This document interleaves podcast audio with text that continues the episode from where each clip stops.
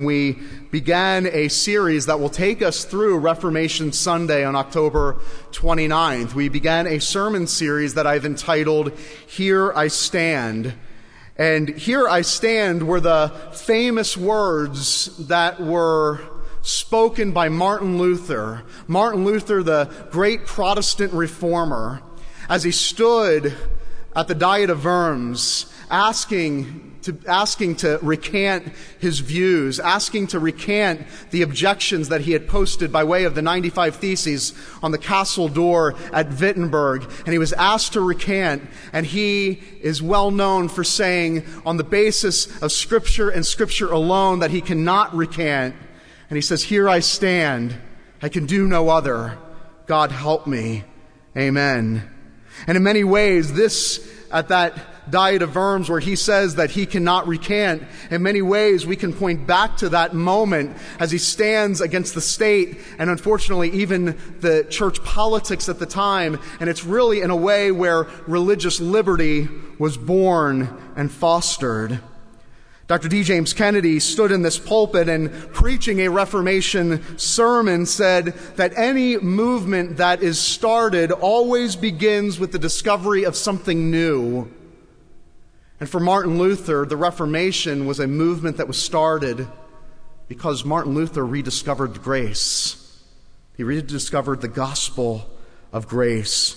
And beginning today, we are going to begin traveling through what were those things that were rediscovered at the time of the Reformation? What allowed and convicted and gripped a man by the name of Martin Luther to take a, such a bold stand? And there were five battle cries, five core values, five pillars in which the Reformation, in which the leaders of the Reformation stood upon.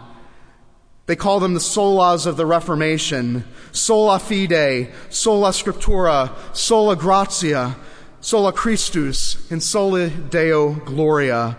Faith alone, scripture alone, grace alone, Christ alone, to the glory of God alone. And each Sunday for the next five weeks, we're going to unpack which each of these solas represents and why it is so important. This morning, we're going to look at the first of these solas, sola fide, faith alone. The great author and theologian and professor J.I. Packer said it was the doctrine of faith alone which was the Atlas. It was the Atlas that carries the world of the doctrine of the church on its shoulders. It was the doctrine in which emboldened the reformers to take the stand that as they read in Scripture, that the just shall live by faith and faith alone. It was the Luther, it was Luther and the reformers that went after him that stood for faith alone, and so should we today. And our passage that we'll be looking at this morning is Galatians chapter 3. And in Galatians chapter 3, we'll look at verses 1 through 14. Galatians chapter 3, verse 1 through 14. And this passage will help us understand why the ideal and the value and the truth of sola fide, faith alone, was so important 500 years ago and why it should be important to us today. Hear the word of God. Verse 1 of chapter 3 of Galatians. O foolish Galatians, who has bewitched you? It was before your eyes that Jesus Christ was publicly portrayed as crucified. Let me ask you only this Did you receive the Spirit by works of the law or by hearing with faith? Are you so foolish? Having begun by the Spirit, are you now being perfected by the flesh? Did you suffer so many things in vain? If indeed it was in vain, does he who supplies the Spirit to you and works miracles among you do so by the works of the law or by hearing with faith?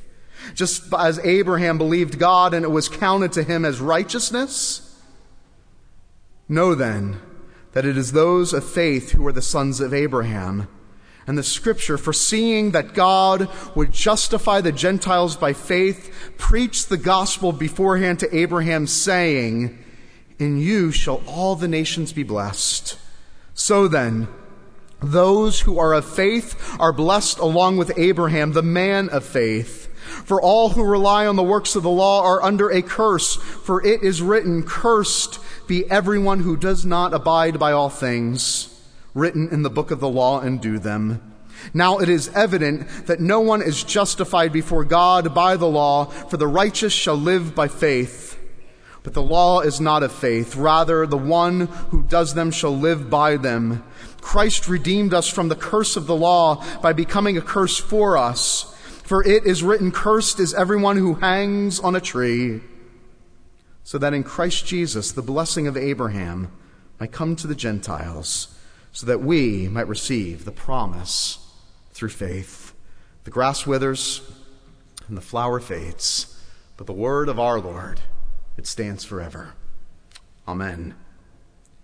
A few years ago, about eight years ago, there was an article written in Sports Illustrated interviewing the great tennis pro Andre Agassi. And it was in this interview that it got beyond his professional career of tennis and they started to talk about his personal life.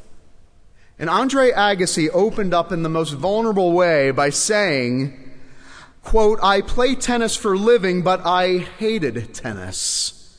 I hated it with a dark and secret passion, and I always have.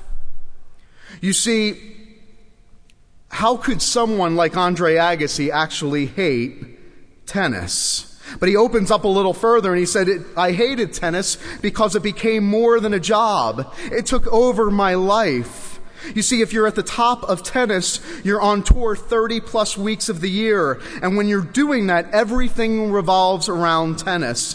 Every decision you make, tennis is in the back of your mind. That's the main reason for burnout among tennis players in their 20s. Every single day, I knew that I had to prove myself. And if I didn't prove myself, I was an utter failure. I know this for myself. It's something that I've done since I was six years old. And there's a sense that if you even stop, if you ever stopped, you would be doomed for failure, that I would be deemed unacceptable.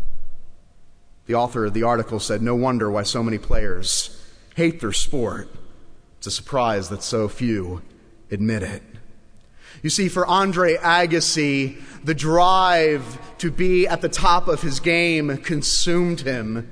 The, the drive to believe in yourself absolutely overwhelmed him to the point where it took the great passion of his life, the great talent of his life, he became enslaved to it.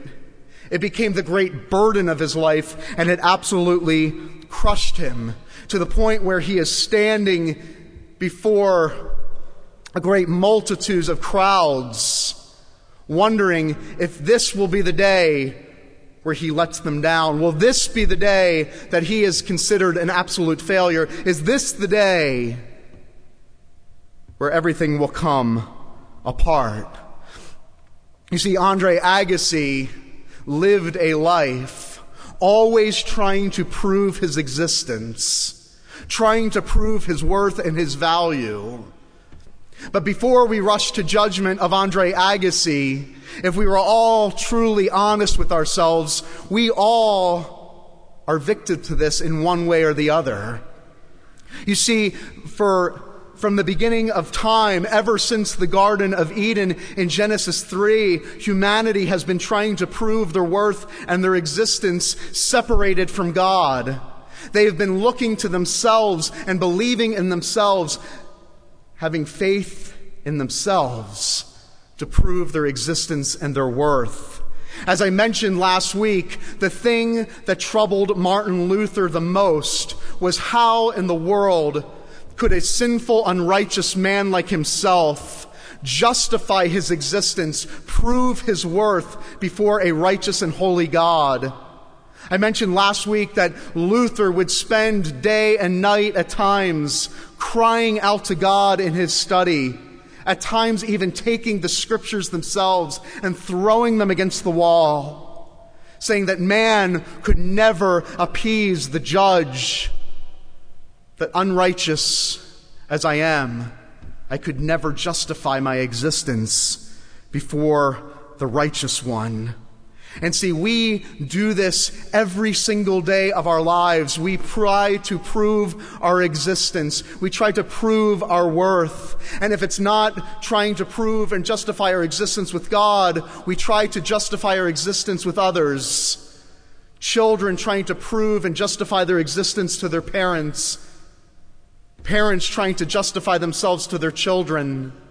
Employees trying to justify their work to their employer. Employers trying to justify their wealth and their affluence and their influence to others. That's why social media exists, doesn't it? One more picture, one more like, one more view, one more thing that we can post to somehow justify that we're someone. And I would like to make the case that whether we realize it or not, every attempt to justify our existence with each other is ultimately, ultimately an attempt to justify our existence and our worth with God. You see, if you are created in the image of God, ultimately what your heart is longing for is to be made right with God. You see, it was the thing that plagued Martin Luther the most. And if we were honest, it's the thing that we are plagued with the most as well. How can we be made right with God. And for the reformers at the time of the Reformation, it was this truth the truth that faith in yourself will not be able to justify yourself before God. That faith in your works and in your effort and your ability will not get you anywhere closer to the righteousness of God. But it would be this truth that faith alone, in the finished work of Christ alone, by grace alone, according to the scripture alone, to the glory of God alone, would be the very truth that set a church free and turned this world upside down. Why was faith alone worth fighting for then, and why should we fight for it today? This passage that we read will help us understand that this morning. You see, the first thing I wanted to draw out of Galatians chapter 3 is our eternal longing to be made right. If you skip ahead actually to verse 11 of chapter 3, Paul identifies the elephant in the room. He identifies what keeps us up at night. And he says it. He says it in verse 11. Now it is evident that no one is justified before God by the law. You see, what Paul wants us to understand that no one can be made right before God. That it's impossible according to your own effort, according to your own works, that he understood his audience well. He understood that these Galatians were trying to justify their existence according to the works of the law. He understood their longing to be made right because Paul, at some point in his life, had a longing to be made right with God according to the works of the law. And he wants to make it very clear in verse 11 that you cannot be made right. I know it's the longing of your heart. I know it's the longing of your soul to be justified. But it will never happen through the works of the law. And then what does he do? Go back with me to verse 1 through 3.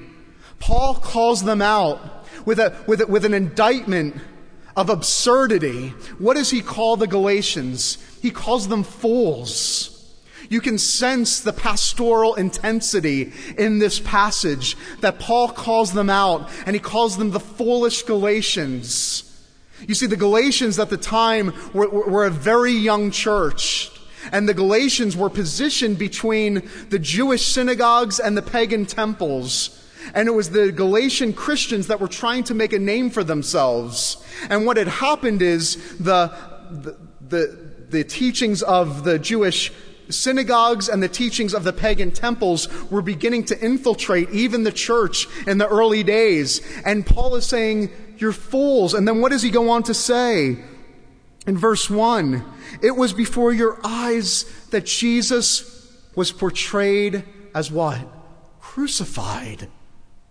I know your longing to be made right with God has somehow distorted your thinking that you can somehow be made right with God according to the works of the law. But Paul is saying, before your very eyes, Christ was portrayed as crucified. Now, let me make a little side comment. Obviously, the Galatians were not at the crucifixion.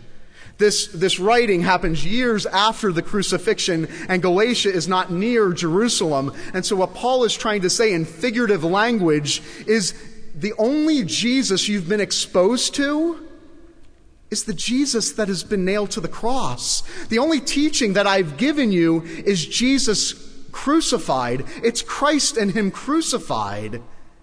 And what Paul is trying to say there is that if your justification, if you being made right is dependent upon you, then there's no need for Jesus to be crucified. You see where Paul is trying to make the connection between their absurdity, between their foolishness, and the reality of the Christ that has been presented to them. You can't have both. You cannot prove your existence to each other and prove your existence to God on the basis of your works and also have a crucified Messiah. It doesn't work that way. It's utter absurdity. And that's what Paul wants the Galatians to understand. You foolish Galatians, right before your very eyes. And then in verse 3, he says, Are you so foolish? He says it again. Having begun by the Spirit, are you now being perfected by the flesh? That word perfected there in verse 3 means to be made complete. What Paul is saying is, you received the Spirit through grace. Do you somehow think now your life is going to be made complete by the works of the law? No. He's saying that you are made complete. Your life is made complete, not by trying to justify your own existence, but wholly relying on the righteousness of Christ alone. That is the only way that humanity can be made perfect. That is how you receive the Spirit, the Spirit of grace. Right before your very eyes, Christ was portrayed as crucified. And ultimately, we today, 2,000 years later, are still trying to justify ourselves before others and ultimately before a holy God. It's what plagued Martin Luther, and if we're honest with ourselves, it's what plagues us even today. Martin Luther himself said, quote, If I could believe that God was not angry with me, I would stand on my head for joy. Think about that. Think of the intensity of that comment. If I could believe that God was not angry with me, I would stand on my head for joy. And Paul says any attempt to justify yourself is utter foolishness. But why is this so absurd? Why does Paul call them out on this? We'll skip ahead to verses 10 through 12, and it reveals to us why faith in ourselves, why believing in ourselves and the works of the law for salvation and justification just doesn't work.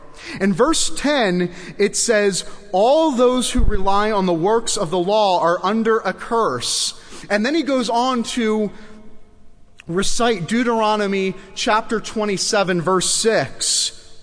Cursed be everyone who does not abide by all the things written in the book of the law and do them. What Paul is trying to say is unless you are willing to abide by everything in the book of the law, you have no chance to be justified. This is why it's so absurd. He takes them back to the covenant language in the Old Testament. You see, the covenant language in the Old Testament was always connected with curses and blessing. If you keep all of the law, you will be blessed. If you break one of the laws, you will be cursed. And what Paul is trying to say is, you do you not understand the scriptures that I revealed to you? That if just one law is broken, you are under a curse?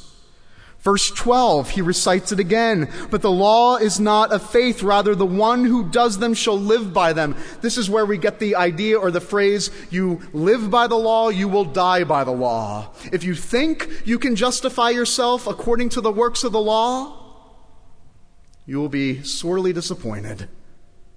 Because the man that works and lives by the law will die by the law.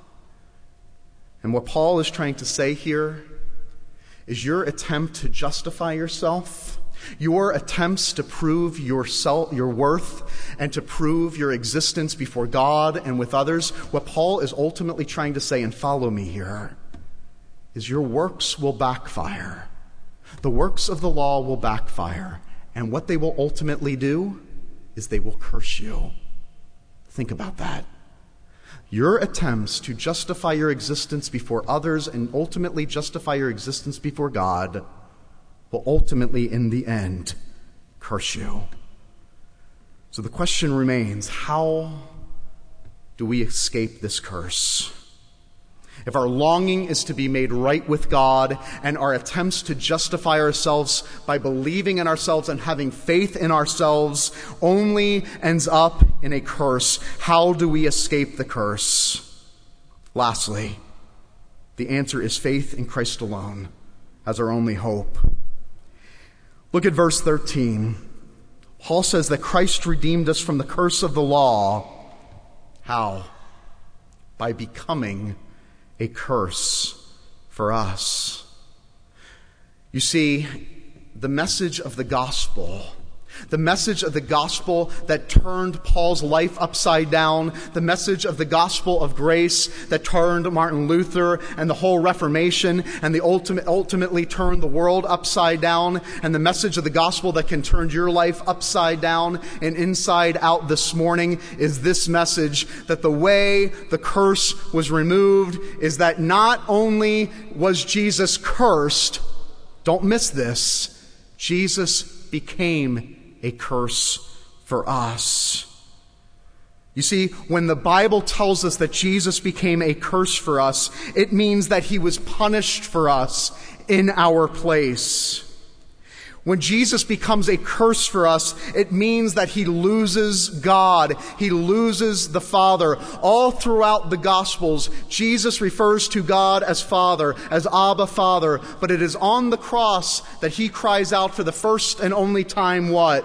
My God, my God, why have you forsaken me? When Jesus becomes a curse for us, he not only is punished by way of the cross, but his ultimate and greatest punishment is the loss of God, his Father.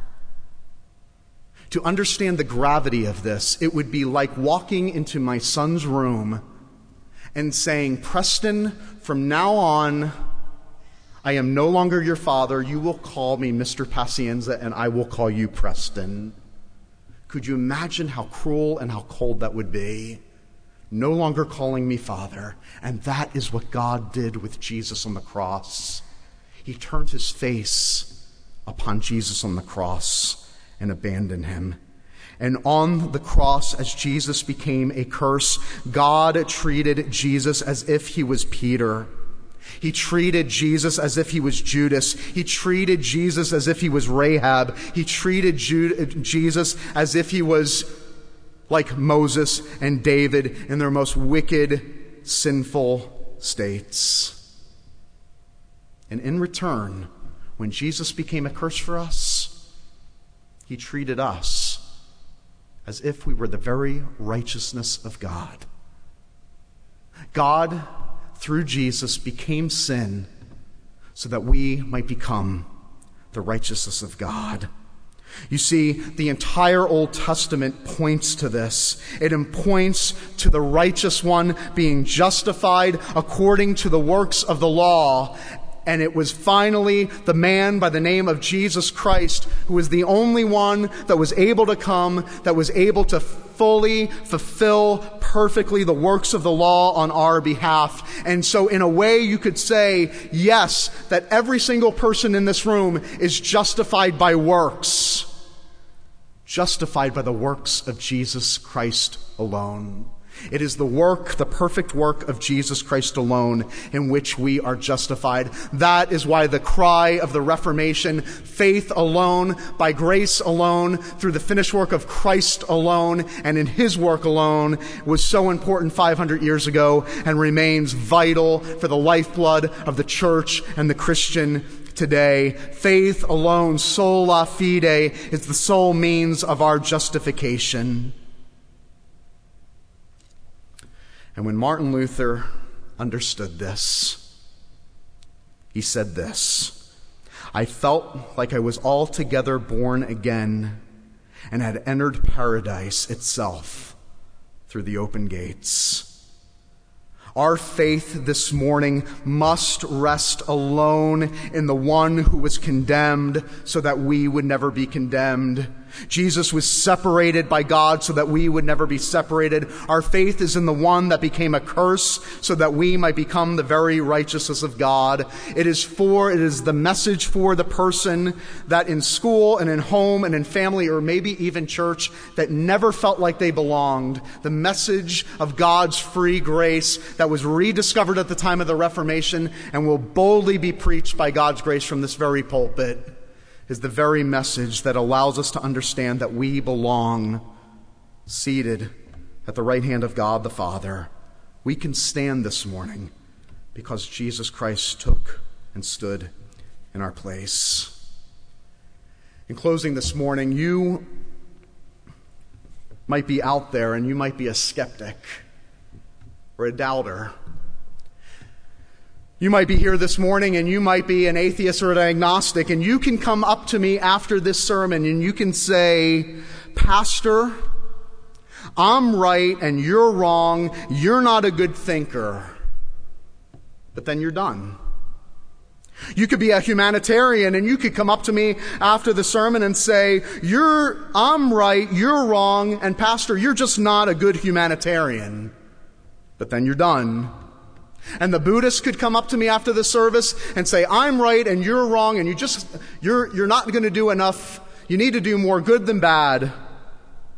And every religion in the world could create a line in the narthex and they could come up to me and say, I'm right and you're wrong, but then you're done. But Jesus Christ and Jesus Christ alone could come up to all of us this morning and say this, I'm right you're wrong, but he doesn't stop. And then he would go on to say, I'm cursed and you're kept. Welcome home. No other religion in the world can ever say that. Michael was nine years old, and he was an all star baseball player. And he had made it to the regional version of the all star game and his father had not made one single game the entire season. And this nine year old Michael begged and pleaded for his father to come to his all star game. And his father agreed. He would take off from work and he would be in the stands at the All Star game. And Michael comes up to bat and he just looks over his left shoulder just to ensure that his father's there and his father's standing up in the stands. And the very first pitch comes across the plate, and Michael swings and he hits a home run. And he is proudly drops the bat and he starts marching to first base and he starts running to second base. And, and at that moment, he turns to see his father. But his father is looking down at his cell phone. And his heart absolutely sinks. He had lost the face of his Father. The truth and the reality this morning is if you are relying on anything except for the righteousness of Christ, you will never have the face of the Father. And it is only through faith alone, by grace alone, through the finished work of Christ alone, having faith alone in the Son of God, that you have the promise this morning that you will forever have the face of God and you will forever have the applause and the favor of God by Christ alone, through faith alone. That is what we stand on. So the promise is here for you this morning.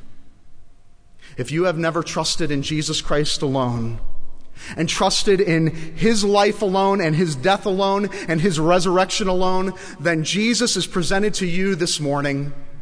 You can have the favor of the Father. You can have the justification of God Himself. You can be made right with God this morning simply on the basis of faith alone in Jesus Christ. Accepting Him as your Savior and as your Lord. I would plead with you that you would not leave this place until you have accepted him, Jesus Christ, the righteous one. It's a message that will change your life. And like Luther, it might actually make you stand on your head for joy.